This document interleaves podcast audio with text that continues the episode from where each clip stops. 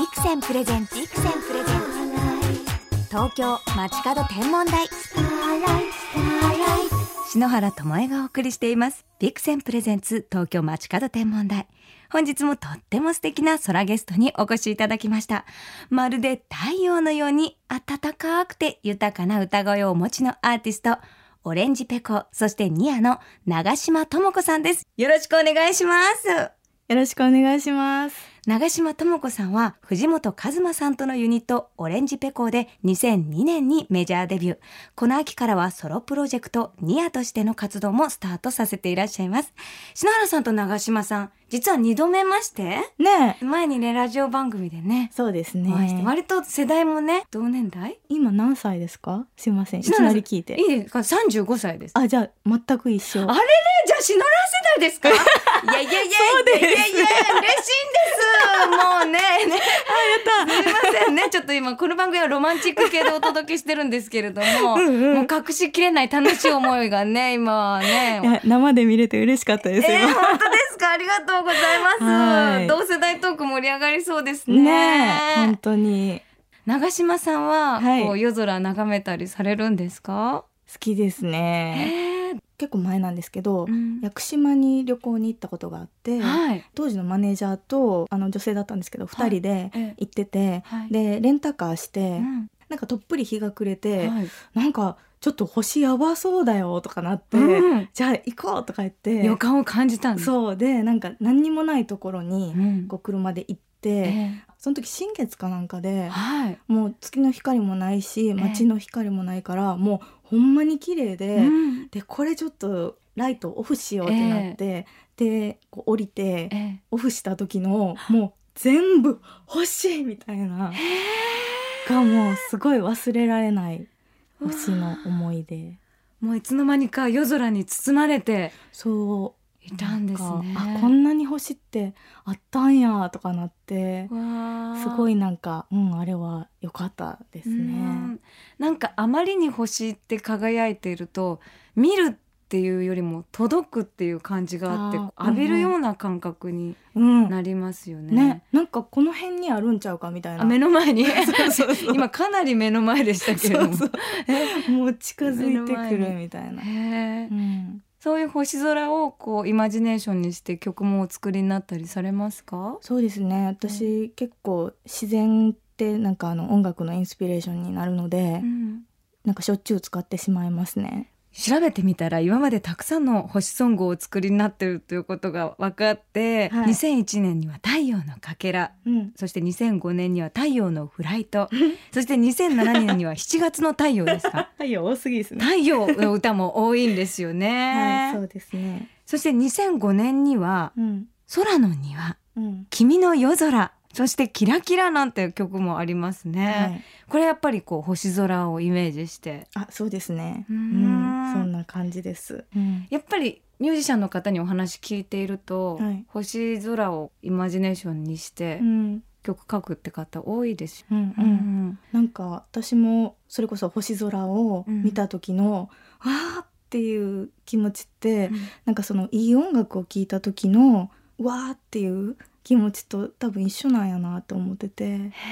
そうそう。だからなんか音楽ってそうあってほしいなってずっと思ってて。うん。細かいいろんな趣味とかいろいろ皆さんあると思うんですけどでもなんか大元にはそういうなんか大自然みたいなグッとくるものが人間にも作れるし、うん。それがすごいなっていうふうに思っていて、そっか、うん。こう宇宙が生み出すのがこううん星空だとしたうら、ん。うん。私たちが作り出せるのは星に近い音楽っていう。そうそう。で音楽だし多分いろんな芸術も全部そうやし美味しいご飯もそうやし、うん。なんか全てにそういう共通するものがあってそれを感じる心をパカって開けさえすれば、うん。なんかみんないつでも幸せになれるし、うん。なんかそういう風でありたいなってすごく思っています。やっぱりミュージシャンは素敵なことをおっしゃいますね。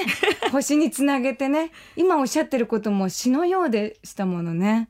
さすが同世代だけあってうん。分かってますね、うん、伝える伝える。うん。でもなんかそれが伝わって嬉しいです、うん。私は今。これだからねたまらないんですよ。同世代のねお友達作りたくなっちゃうんですけれどね、うん東京 FM から篠原智恵がお送りしています。ビクセンプレゼンツ東京街角天文台。オレンジペコそしてニアの長島智子さんをお招きしてお話伺っています。さあそしてこの9月からソロプロジェクトニアの活動もスタートさせているんですよね、はい、9月10日に初のソロアルバムニアを発売。こちらは日本人初のアメリカブルーノートとの契約を果たしたジャズトランペッター黒田拓也さんを作曲アレンジプロデュースに迎えているんですね。そうなんです。私聞かせていただきましたけれどもありがとうございます。もうねとも子さんの歌声は楽器ですね。ありがとうございます。もうねこの黒田さんがこうパペパパパってきっとトランペットを奏でるみたいに歌いまくってるんですよもうね鳴ってるって感じなんですねとも子さんの声がありがとうございます本当に心に響き渡る声だなと思いました、ね、ありがとうございますそしてアルバムジャケットもうん、星空満点。素敵なんですよ。そして長嶋さんがねこうディーバのように こう光を抱えて。はい。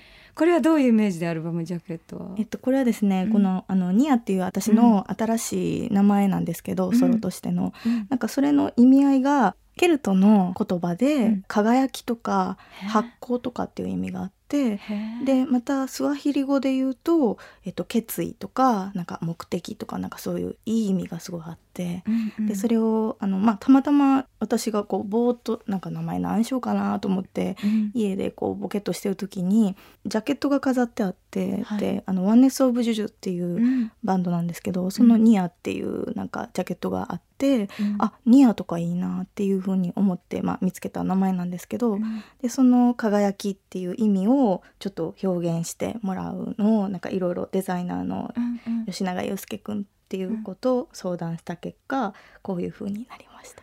もうまさにニアっていうね こう歌姫が、こう長嶋さんがね生み出してる星を生み出しているようなジャケットなんですよね、はい、すごくこう発光していて綺麗なジャケットだなと思ったんですけれども、うん、このアルバム自体のこう音楽も物語ってるような感じですよねありがとうございます。このアルバムはどういう思いでお作りになったんですか？一番は私の大好きなそのジャズとソウルミュージックっていうサウンドを、あのオレンジペコでも近いことはやってたんですけど、こういうグルーヴ感っていうのはどっちかというとまあ南米のリズムだったりとか、うん、もっといわゆるビバップっぽいジャズの,、あのリズムの感じだったりっていうのでやっていたので、うん、なんかソロでやってみたいなっていうのがずっとあって、うん、でそれをまずは叶えたいっていうのがソロをやった一番の目的なんですけどオレンジペコーとはまた自分のこう歌い方みたいなものをそうですね。届けていきたいという。なんか変わってきません？あの私もデビューしたのが二十歳かそこそこやったんですけど、うんはい、なんかその時の自分もほんまやったけど、ええ、なんか今35になって、え、なんか今の自分で歌いたい歌もあるなっていうのもあって、うん、だそういう意味でソロっていうのがなんかこういいのかなって思って、うん、今の自分を表現したいなっていうのもありましたね。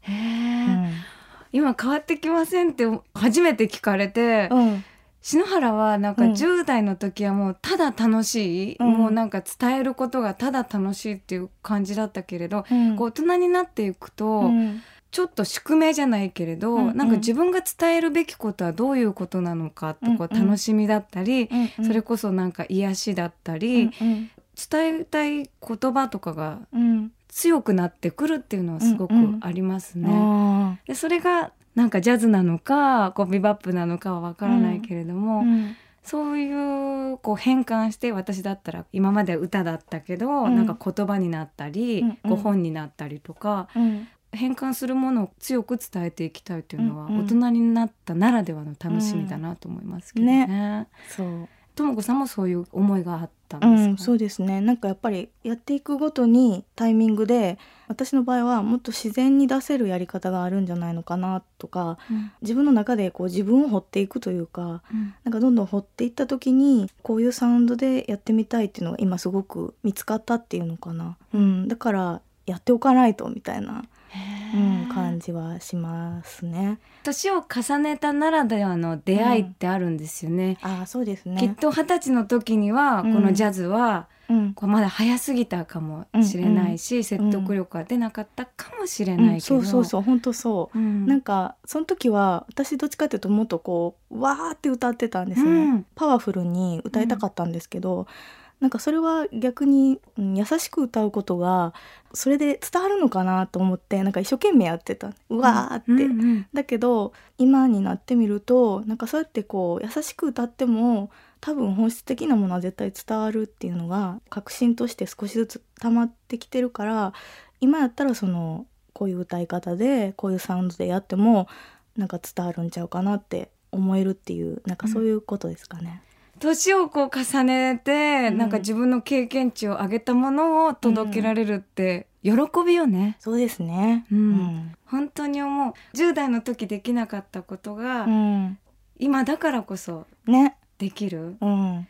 篠原も今本書いてていろんな言葉がこう紡ぎ出されるんだけれど、あー。それってなんか詩を書いてたからできたりとか、うんうんナレーションやってたからできるならではの言葉っていうのが必ず出てくるんですよね。うんだから私なんか今この瞬間のために今までのことやってたんじゃないかなってなんか思うんですようね。ん素晴らしいと思います。それめっちゃ見たい。えー、もうできるんです。星の教科書今作ってるんです。えーいつ発売になるんですか？冬になっちゃったんです。本当は秋だったんですけど、伸び伸びになっちゃってるんですけど。いやでもきっとライトプレイスライトタイムで出るはず。それ何ですかそれ？あ ライトブレイズ。正しい時に正しい場所でだから遅くなっても多分それはそういうなんていうのかな巡り合わせでうん。一番いい時期にきっと出るようになってるはずやから、遅くてもちょっとニューヨーク風でね励まされてしまいました。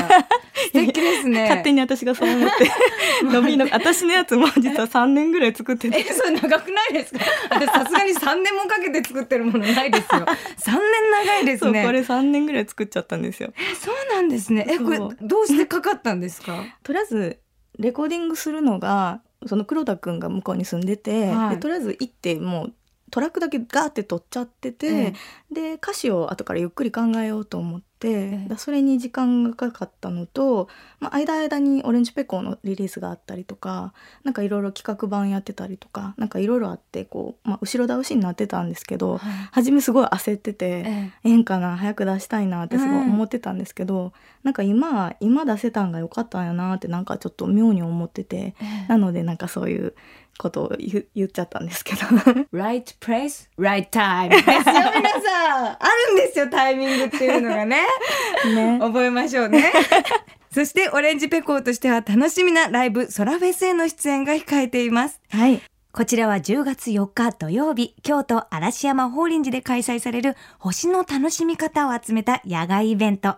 メイン MC は篠原です。そしてオレンジペコは空ライブにご出演ということで、星空の下私たち共演となりますね。ですね。うん楽しみこれはどんなライブにしましょう。ーんとギターと歌なのう。で、うん。ゆっくりとした感じで、ええ。そうですね。なんかちょっとせっかくなんで星っぽい曲も歌おうかな、ぜひぜひ、うん。あの長島さんの声っていうのははい。星にちゃんと合いますよね。ほんまですか？あの私割と星空眺めるときに、うんうん。音楽って聞かないんですよね。うんうん自然の音を聞きたいから、うん確かに、割とこう空の色だったりを敏感に感じ取るには、うん。風の音とか、うん。虫の声とかを聞きたいんだけれども、いい意味で夜空を邪魔しないというか、大丈夫ですかね？うん、馴染むはい。音楽だなっていうふうにすごく思うんですよありがね。とうございます。でも今日お話ししてたらやっぱはい。長嶋さん自身が夜空を見ていたりとか、うん。自然を愛してるからどこか感謝してる気持ちがあるからこそ奏でられる声なのかなと思いましそうたかも。うん、なんか同じでありたいと思ってて。同じでありたい？そうそう、あのだからさっきもちょっとだけ言ったんですけど、自然が持ってるものと、私の声とか歌が同じ場所で奏でられていたらいいなと思っていて、うんうん。だからそういう風に言ってもらえると嬉しいです。いや本当にか感じるんですすごく。嬉しいな。ライブをされる時に意識してはい。ることとかありますか、なるべくやっぱ自然になんかその時受け取ったものをうん。全部出そうっていうのがあって、うん。そういう意味であのギターと歌でやるとすごく自由なんですね。へー。そうでうちの相方とももうあの十何年一緒にやってるのでうん。私が何かやりだそうっていうのが分かるみたい呼で吸で？そうだから結構自由にあんあんまり決めないでその、歌い出しちゃったらそれに合わせてくれたりとか向こうが聞き出したらちょっと私もそれに合わせてみたりとかなのであんまりガチッと決めずになんかその時にあ鳥飛んでるとかうん。そういう風の音わーって聞こえてきたってなったらあそういう感じでやろうとかなんかそういう自由度があるっていうんですかね。うんうん。うん、お客様ともコミュニケーションしながら、うん、自然ともコミュニケーションして。あそうそう本当にそうです。へーまさに。まさにディーバですね。いやいやいや。へーさっきからディーバいやなんかもうディーバに今日の格好も スケスケのこうなんか 黒いお洋服でなんかちょっとディーバっぽいんですよね。今日なんかちょっと撮影があってあそうなんですうね。ん、でもなんかそもそも今日ともえさんにお会いするので、ええちょっとおしゃれしていこうと思って来たんですよ。えちょっと私もレースなのでまさかのレースつながり、可愛いなと思って見てた。すごく嬉しいんですけれどねも、うんさすが同年代ですね。ね、わかる。すごく可愛いです。やったやった。私、ね。せっかくなので、はい。こうニューヨークでレコーディングしたお話も伺いたいんですけれども、ニューヨークならではの星空ってあるんですか？あーなんかね、でもうんニューヨークではね、うん。毎晩飲んでたんで、嘘！ちょっと。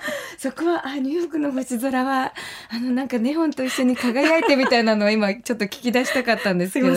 そうだったんですね。なんかね、この黒田くん家が、はい。もうなんかすごい人が集まる家で、え。なんか毎晩20人ぐらい人がいるなんか来るんですよ。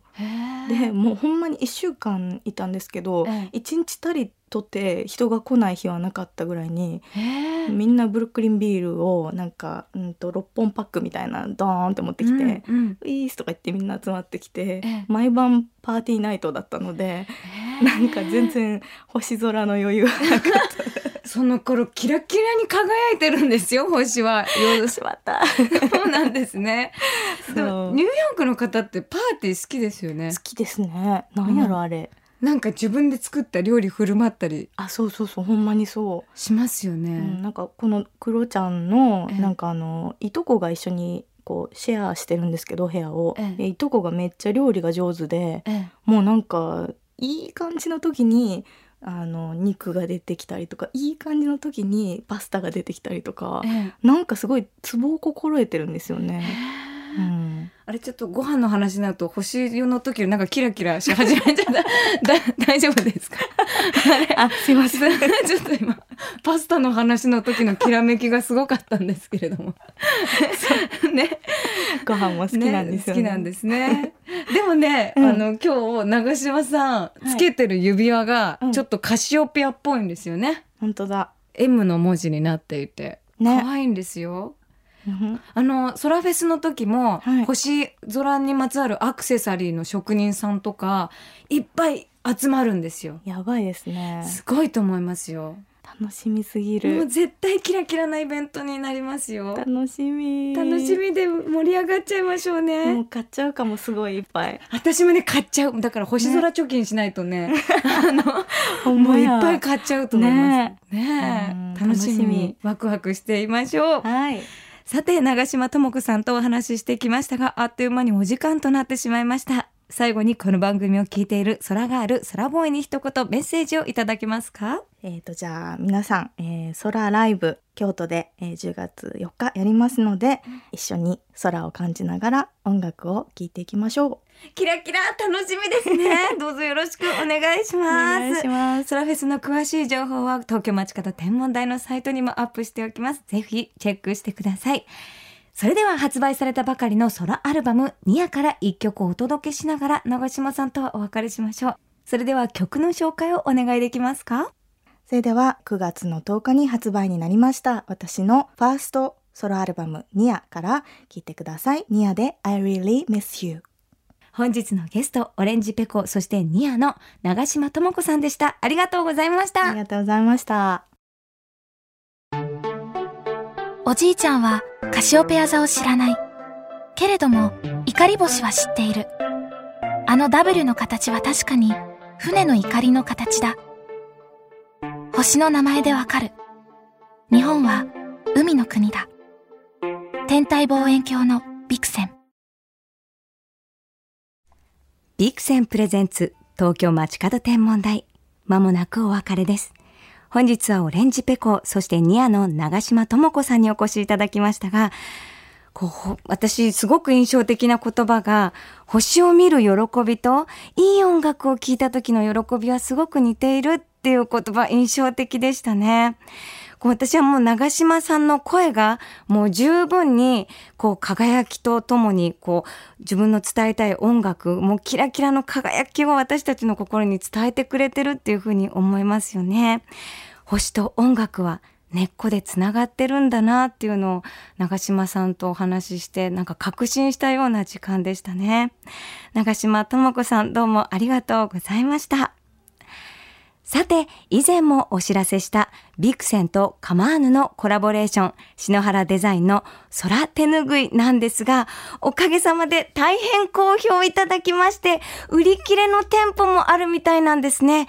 意外に、私はピンクと青をデザインしたんですけれど、青が人気なんですよね。やっぱりもう夜空ってイメージが皆さんの中にあるんですね。こう皆さんにこう星を手に取ってこう持ち運んでもらえるっていうのが喜びですね。先ほどユーミンさんに偶然お会いしまして手渡しできたのも喜びでございます。皆さん手に取って愛用してください。さあ、スタジオから眺める空、だいぶ日が短くなってきました。篠原からこの時期の星空インフォメーションお届けしましょう。中秋の名月を過ぎても美しい月はまだまだ私たちを楽しませてくれます。十五夜の翌日は十六夜と書いて、いざよいの月。翌々日は立って待つと書いて、たちまちの月。またその翌日はいながら待つと書いて、いまち月。そして今夜19日の月は、寝待ち月と呼ばれます。なぜこのような呼び名がついているのかというと、満月を過ぎるとだんだん月の出が遅くなるため、月が出るのをって待とう。なかなか出ないから座って待とう。寝転んで待とうと姿勢が変化する様子を表しているからなんです。このように月の出を待つことを月待ちと言います。江戸時代には大勢で集まって飲んだり食べたりしながら月が昇るのを待つ月待ちの行事が各地で盛んに行われていたそうです。篠原が好きな月の名前は、無月、ない月と書くんですけれども、これは月が見えなくても、雲の向こうの月を思い浮かべて楽しんだというものなんですね。想像で、こう月をね、思い浮かべて素敵じゃないですか。まあ今夜はね、ちょっと雨がパラつきそうなところもあるんですけれども、そういう時こそ無月、ない月を想像するのもいいんじゃないでしょうか。ちなみに今日12日の東京の月は、午後7時58分。秋の夜長、ゆったりとした気分で月を待ちたいですよね。月待ちパーティーをするのもいいですよね。おまんじゅうとかね、秋だからなんだ、食欲も出てきちゃいますからね。それでは素敵な星空ライフをお過ごしください。東京 FM ビクセンプレゼンツ東京街角天文台。ここまでの相手は篠原智恵でした。また来週のこの時間、星とともにお会いしましょう。